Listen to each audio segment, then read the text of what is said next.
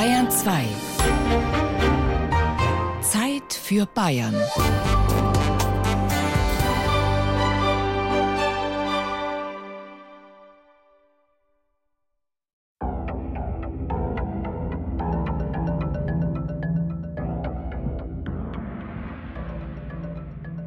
Machen komplett verrückte Sachen teilweise. Es geht sogar, dass die in den Weltraum zurückgehen, also nach oben schießen eigentlich. Das gibt es auch. Das habe ich aber noch nie fotografiert. Mein schönster Blitz war, glaube ich, schon so seitlich aus dem Gewitteramboss, also sehr weit oben, seitlich raus und dann in der klaren Luft und dann runter in den Erdboden. Dazu noch ein entferntes Gewitter und man sieht, wie Niederschlag unten ausfällt. Und drückt auf den Auslöser. Wieder und wieder. Andauernd. Stefan Rubach ist Gewitterjäger. Gewitterbildermacher. Und man sieht halt diesen Blitz dazu noch.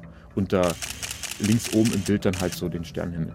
Also das ist halt so das Nonplusultra, was man dann haben kann. Seit über zehn Jahren sucht Rubach den besten Blitz, den noch besseren, den perfekten. Der große Blonde mit Kapuzenpulli überm T-Shirt, Jeans und Turnschuhen arbeitet beim Deutschen Wetterdienst in München. Meteorologie als Beruf. Passion. Nervenzerreißtraining. Mir gefallen halt diese Wetterscheinungen, also das Gewitter speziell. Und ja, ich gucke mir schon Tage zuvor die Wetterlage an, gucke ähm, PC diverse Wetterkarten und ordne dann ein, ob es Gewitter geben kann. Und wenn es der Fall ist, dann packe ich meine Sachen, auch meine Fotoausrüstung und fahre dann raus ins Alpenvorland Richtung Allgäu, Schwäbische Alb. Da fangen die Gewitter meistens erst an, wenn es vom Westen ranrückt. Schlagt der Blitz ins Frühbeet ein, finsteradi, hundsgemein. Bayerische Wetterphänomene, der gescheide Schäberer. Bayern gilt als Mekka der Gewitterjäger. Bayern ist bundesweit betrachtet der Ort der maximalen Gefahr. Studien warnen, am Alpenrand liegt das Risiko, vom Blitz getroffen zu werden, siebenmal höher als in Schleswig-Holstein. Spitzenreiter ist der Landkreis Garmisch-Partenkirchen, gefolgt vom Berchtesgadener Land. Jährlich schlagen dort pro Quadratkilometer vier bis fünf Blitze ein. Wir brauchen feuchtlabile Luftmassen, das ist entscheidend. Und wir brauchen einen Hebungsmechanismus, um Gewitter auszulösen. Also wie gesagt, unten warme, feuchte Luft. Also feuchte Luft ist äh, zwingend, ansonsten würde nichts passieren. Und es muss irgendwie gehoben werden, die Luftmasse, dass Wolken entstehen. Hebefiguren finden sich verschiedene. Zieht zum Beispiel eine Kaltfront auf, steigt die feuchtwarme Luft nach oben. Wolken entstehen. Ein regelrechtes Sprungbrett für feuchtwarme Schichten bilden Berghänge. Die heizen sich an Sonnentagen auf. Anströmende Luft wird warm. Und muss dann nach oben ausweichen. Und dann haben wir halt die Hebung und dann entstehen die Gewitter. Je näher an den Alpen, desto häufiger der gescheide Schäberer. Zählt Nordbayern im Jahr durchschnittlich 20 bis 25 Gewittertage, sind es in Südbayern doppelt so viele. 40 bis 50 Gewittertage. Zwischen Mai und August haben Rubach und seine Mitgewitterjäger gute Chancen Auf Donner und Doria? auf die Wunder der Natur. Ich glaube, wenn man wirklich eine richtig schöne Gewitterzelle vor sich hat, dann schaut da, glaube ich, auch niemand weg. Also das geht gar nicht. Blas der Wind nicht oft am Tag, ist dem Wetterhahn arg fad. Bayerische Wetterphänomene, das alpine Pumpen. Bayern kennt es stürmisch. mitunter sogar orkanesk.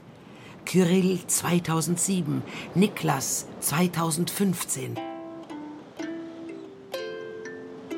In Bayern weht aber auch der eine oder andere, andere Wind. Gemächlich, gleichwohl zuverlässig vollzieht sich das sogenannte alpine Pumpen. Mal bläst der Wind den Hang hinauf, Als Talwind, mal bläst er retour. als Bergwind. Immer nach der Richtung, wo er herkommt. Beim alpinen Pumpen atmen die Berge quasi ein und aus. Sprachlich schon ein schönes Bild, aber physikalisch nicht ganz plausibel, meint der Münchner Meteorologe Gerd Hofmann zum alpinen Pumpen. Das ist ein Begriff, den ich gar nicht so gern mag, weil da wird eigentlich nichts gepumpt, sondern mir ist der Begriff alpine Zirkulation lieber. Das sagt eigentlich auch, was passiert, nämlich dass Luft zirkuliert. Und zwar ist das ähnlich wie Land-Seewind-Zirkulation, dass sich Gebiete unterschiedlich stark erwärmen. In dem Fall ist es so, dass am Tage sich die Alpen schneller erwärmen als das flache Land. Dadurch steigt die Luft im Alpengebiet auf und zieht vom Alpenvorland Luft nach. Und in der Nacht dreht sich das Ganze um. Da kühlt die Luft im Gebirge schneller ab. Und kalte Luft ist schwer, die strömt dann vom Gebirge hinaus ins Alpenvorland.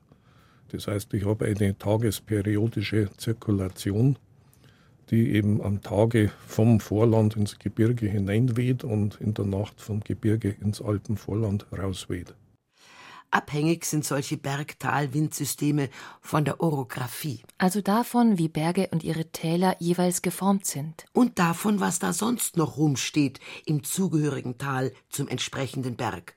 Bäume, Büsche, Bebauung. Oft kommen sich Berg und Tal selbst in die Quere. Es gibt im Leusachtal bei Eschenlohe, wo diese Tunnels durchführen von der alten Olympiastraße. Da wird auch das Leusachtal stark verengt durch von der Seite her runterkommenden Bergrücken.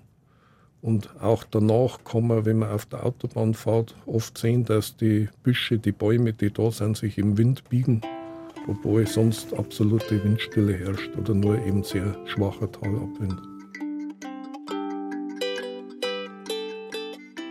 Örtliche, überschaubare, kleine, feine, besondere Exempel wie dieses kennt Gerhard Hofmann einige.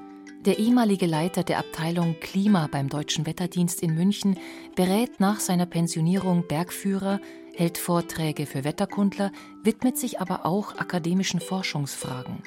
Wenig weiß die Wissenschaft bisher im Detail über Bayerns lokale Windsysteme. Das ändert sich. Im Fokus einer Studie, die Gerhard Hofmann mit auf den Weg gebracht hat, steht der Erler Wind. Rennt der Hase übern Rasen, wird er rasch vom Wind verblasen. Bayerische Wetterphänomene. Der Erler Wind.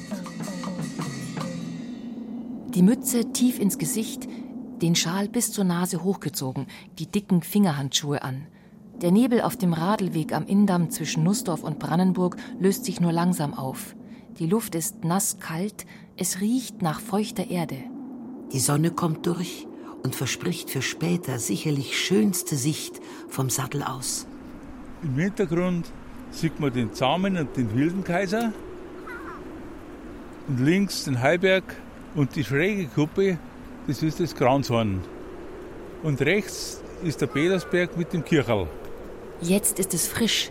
Der Gegenwind dringt durch die Jacke, fährt bis in die Knochen.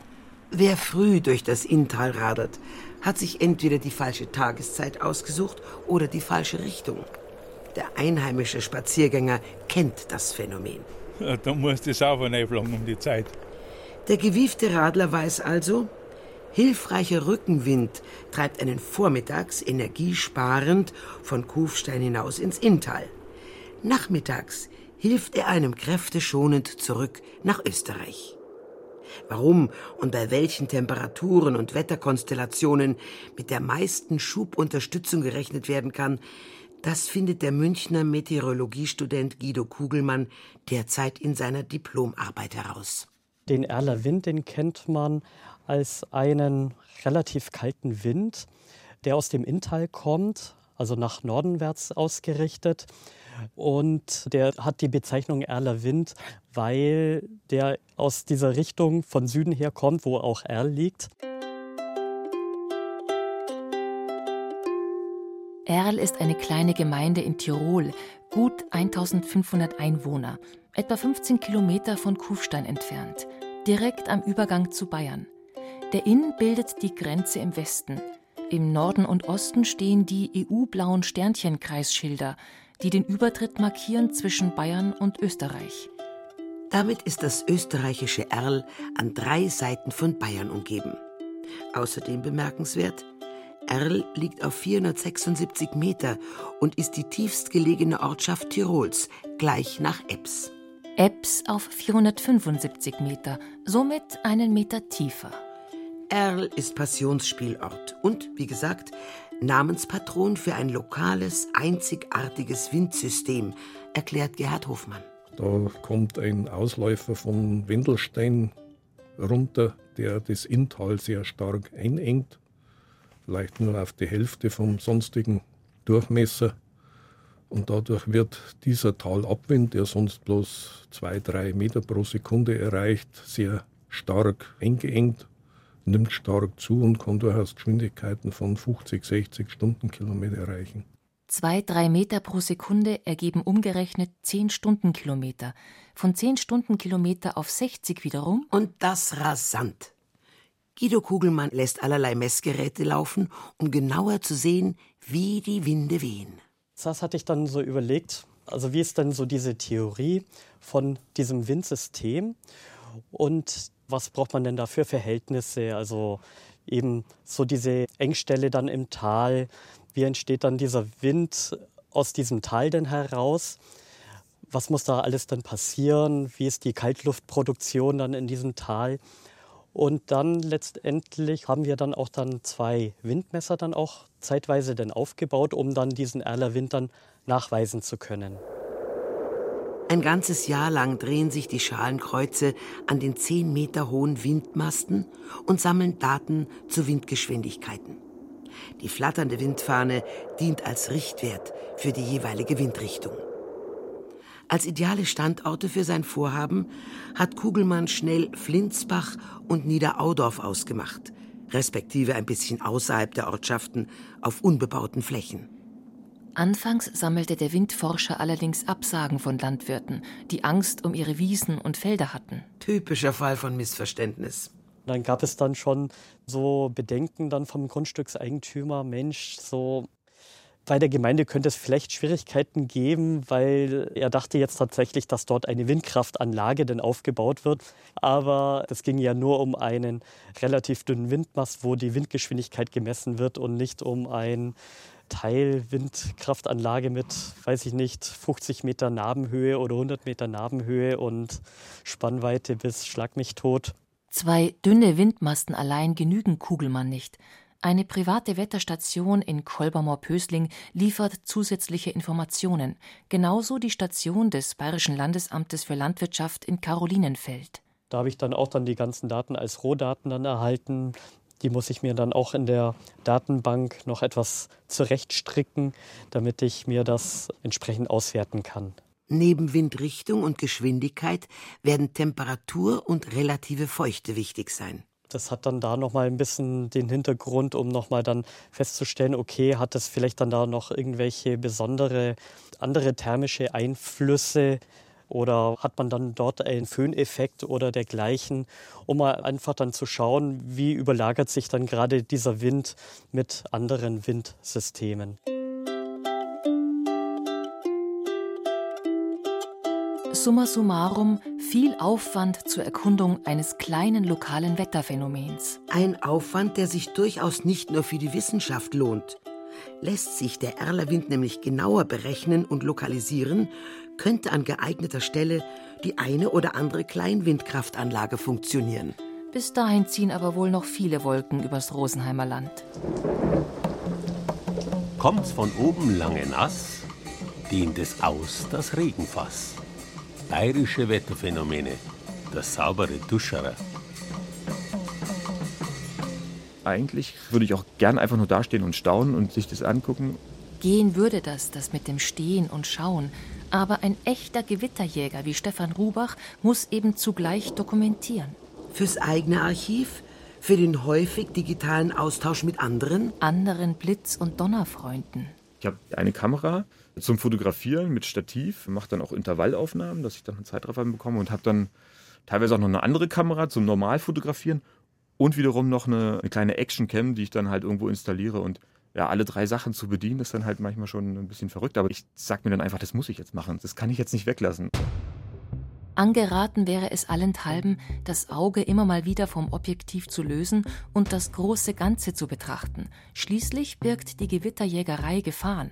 Da schnellt schon mal ein Blitz mit 20 bis 30 Stundenkilometer aus der ambusförmigen Gewitterwolke heraus und schlägt weit vor dem aufziehenden Unwetter ein. Und nicht nur Blitze sind gefährlich.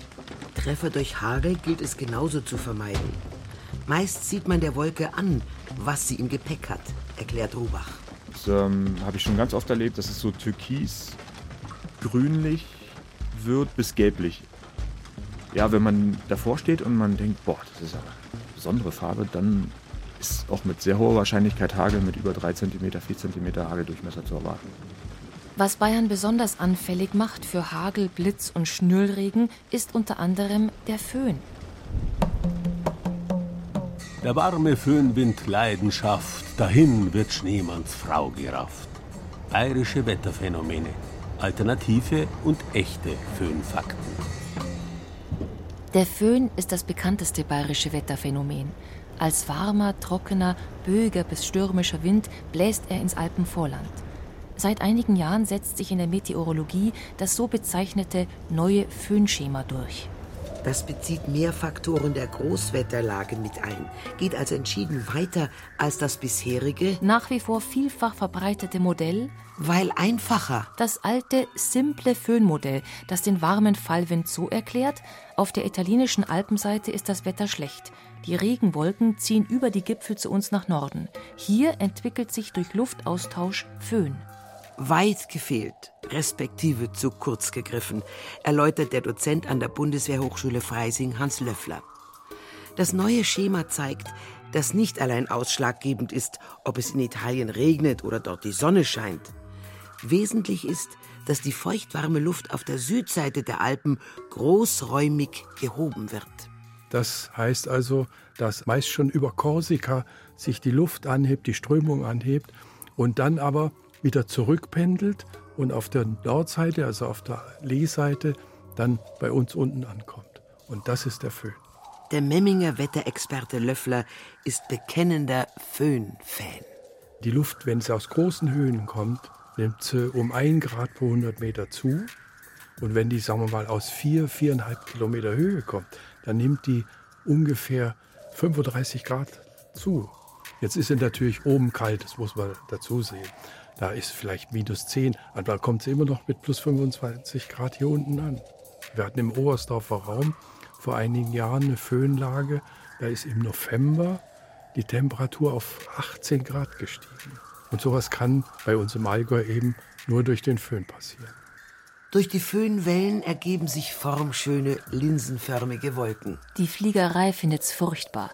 Sogar für schwere, behäbige Linienmaschinen wird es am Föhnwellenwolkenhimmel turbulent. Aber es gibt auch Leute, die sich freuen, wenn es die Lehwellen gibt. Das sind die Segelflieger.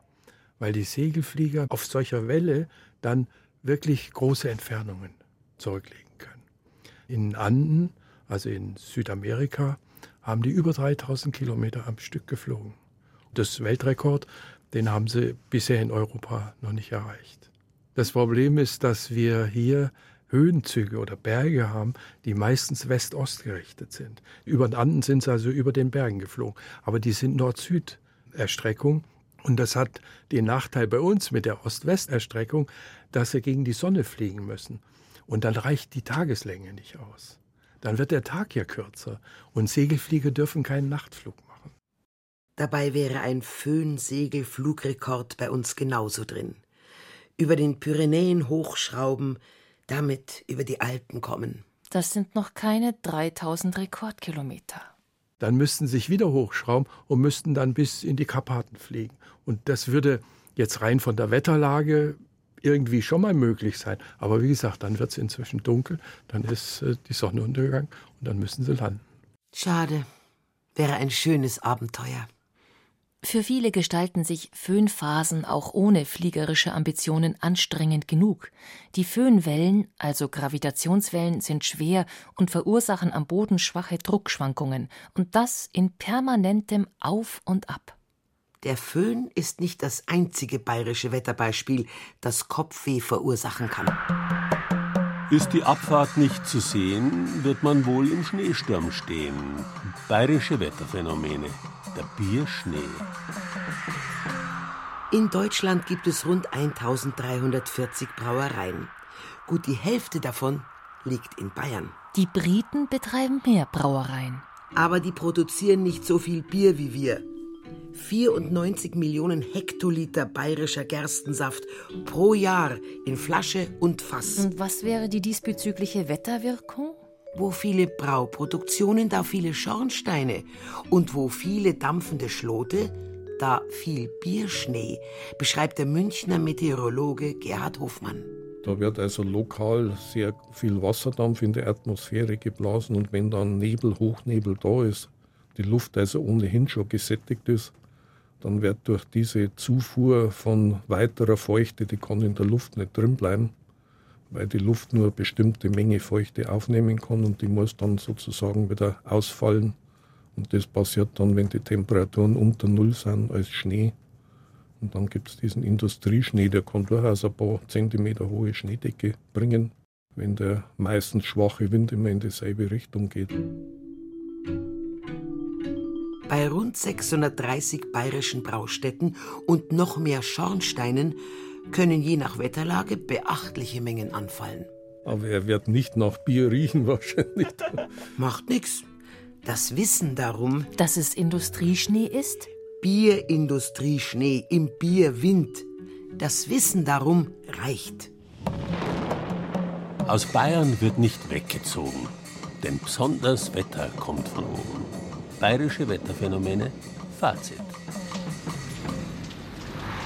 Noch ist längst nicht alles erforscht, was Bayerns Wetter so bemerkenswert macht. Macht nichts, beschwichtigt Meteorologe Guido Kugelmann, der mit Messstationen und Datenreihen dem Geheimnis des Erler Winds im Inntal auf der Spur ist.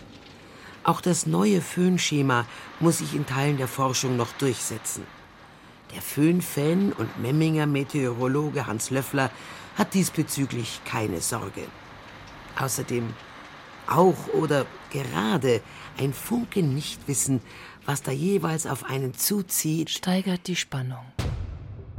Man sagt immer so 90 Prozent der gesamten Blitze finden in der Wolke statt, nur 10 Prozent schlagen in den Erdboden ein. Das ist ja eigentlich auch gut so für die Leute. Aber dann halt diesen Erdblitz zu fotografieren, ist halt besonders schwer und es darf dann halt kein Niederschlagsvorhang davor sein. Und äh, ja, das sind so die, die Tücken, die man dann hat. Resümiert Gewitterjäger Stefan Rubach. Der Hobbyfotograf nimmt es als Herausforderung. Man strebt dann halt immer wieder, ah, jetzt hat man das, okay, jetzt will man vielleicht das vielleicht noch haben oder so. Dann sucht man sich dann im Endeffekt dann nachts halt auch Punkte aus, wo man einen schönen Vordergrund hat, dass man halt vielleicht einen See hat oder so. Dass man dann hofft, vielleicht schlägt der mal in den See ein oder so. Das, das Foto fehlt mir noch. Aber zum Glück geht das Wetter nie aus und die Wettergeheimnisse auch nicht.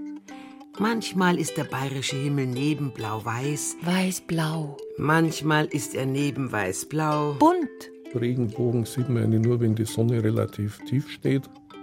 Und dann hängt es davon ab, wo Schauer und Gewitter hinziehen. Und diese Vorhersage, die kriegen wir für längere Zeit immer noch nicht hin. Genauso geheim nach wie vor befindet sich am Ende bayerischer Regenbögen der sagenumwobene Topf aus Gold. Oder sind Bayerns Regenbögen einfach nur schön, auch ohne monetären Zusatzgewinn? Wenn schon, dann besonders schön. Denn Fazit: In Bayern, wo viele Wolken anders treiben, viele Winde anders wehen, sind Wetterphänomene besonders schön. Hier beim Föhn, spazieren gehen oder Wellenwölkchen söhn. Wetterregeln reimen sich immer, oder? Ja, bayerische besonders. Besonders schön.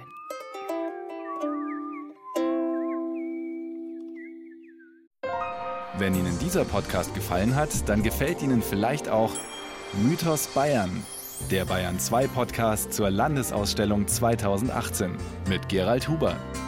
Mythos Bayern finden Sie unter bayern2.de slash podcast und überall, wo es Podcasts gibt.